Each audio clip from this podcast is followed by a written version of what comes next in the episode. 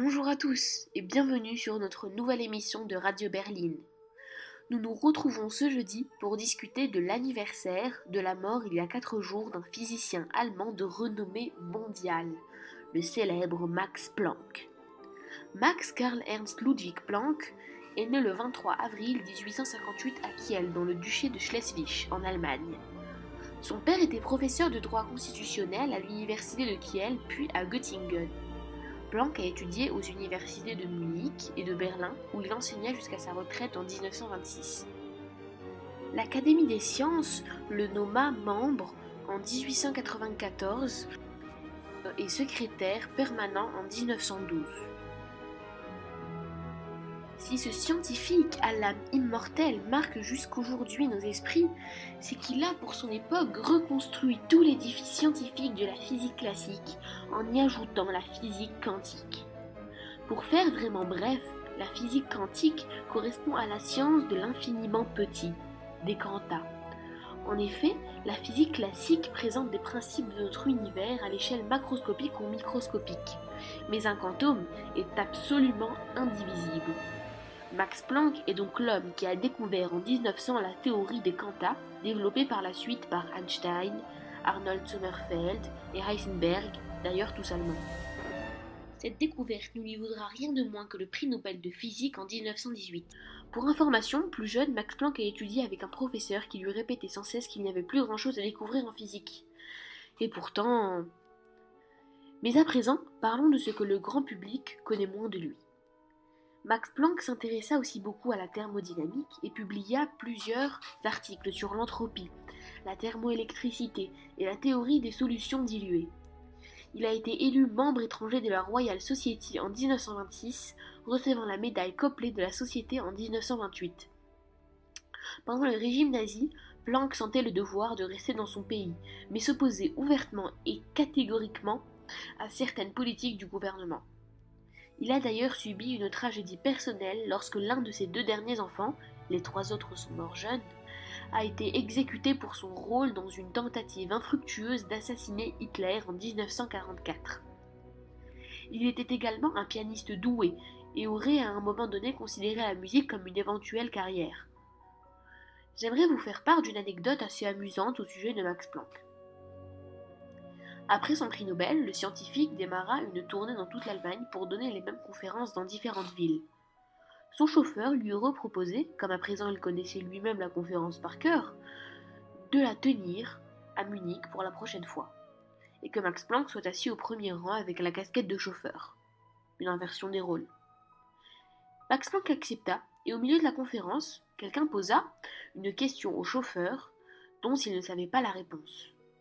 Et le chauffeur répondit donc Je n'aurais jamais pensé que dans une ville aussi développée vous puissiez poser une question si facile. Je vais même demander à mon chauffeur d'y répondre. Max Planck fut un homme exceptionnel, dont les valeurs philosophiques autant que scientifiques n'ont pas d'égal jusqu'aujourd'hui.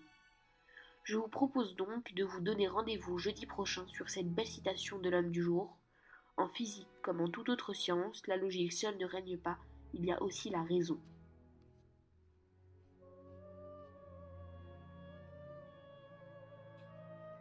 Guten Morgen, willkommen im neuen Radio Berlin Senden und wir treffen uns diesen Donnerstag wieder, um den Jahrestag des Todes vor vier Tagen zu besprechen, eines weltberühmten deutschen Physikers Max Planck. Max Karl Ernst Ludwig Planck wurde am 23. April 1856 in Kiel geboren. Sein Vater war Professor für Verfassungsrecht an der Universität Kiel, damals in Göttingen. Planck studiert an den Universitäten München und Berlin.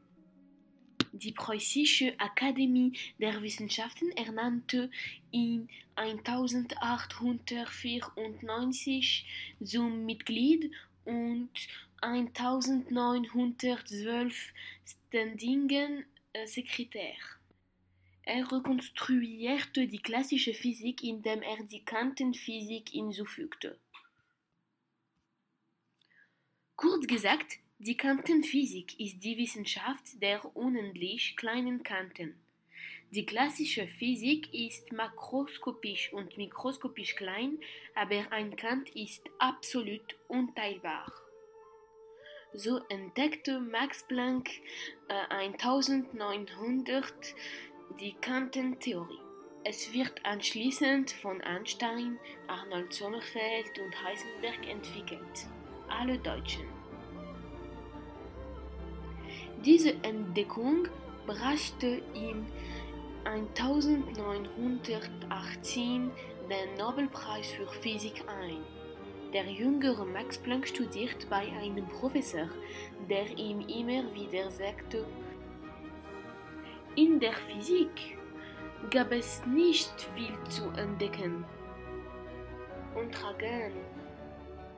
Sprechen wir jetzt darüber, was die breite Öffentlichkeit weniger über ihn weiß.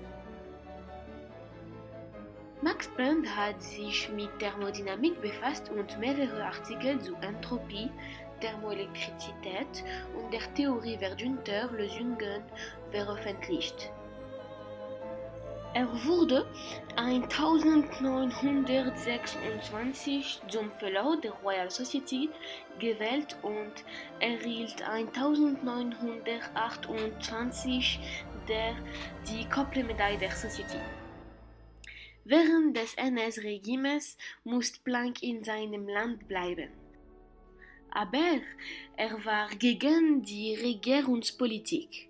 Er war auch ein begabter Pianist und hätte Musik irgendwann als Karriere angesehen.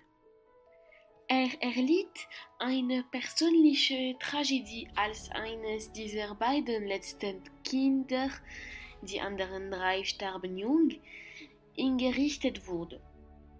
Er versuchte 1944 Hitler zu ermorden. Ich möchte mit Ihnen eine lustige Anekdote über Max Planck teilen. Nach seinem Nobelpreis begann der Wissenschaftler eine Deutschlandreise, um dieselben Vorträge in verschiedenen Städten zu halten. Sein Pfarrer bot an, die nächste Konferenz selbst in München abzuhalten und Max Planck mit der Mütze in der ersten Reihe zu sitzen. Er stimmte zu und mitten in der Konferenz stellte jemand eine sehr komplexe Frage, auf die er die Antwort nicht kannte und sagte, ich hätte nie gedacht, dass man in einer so entwickelten Stadt eine so einfache Frage stellen könnte. Ich werde sogar meinen Pfarrer bitten, darauf zu antworten. Max Planck war ein außergewöhnlicher Mann, dessen philosophische und wissenschaftliche Werte außergewöhnlich sind. Ich schlage daher vor, dass Sie sich nächsten Donnerstag zu diesem schönen Zitat des Mannes des Tages treffen. In der Physik herrscht wie in jeder anderen Wissenschaft nicht die Logik allein. Es gibt auch einen Grund.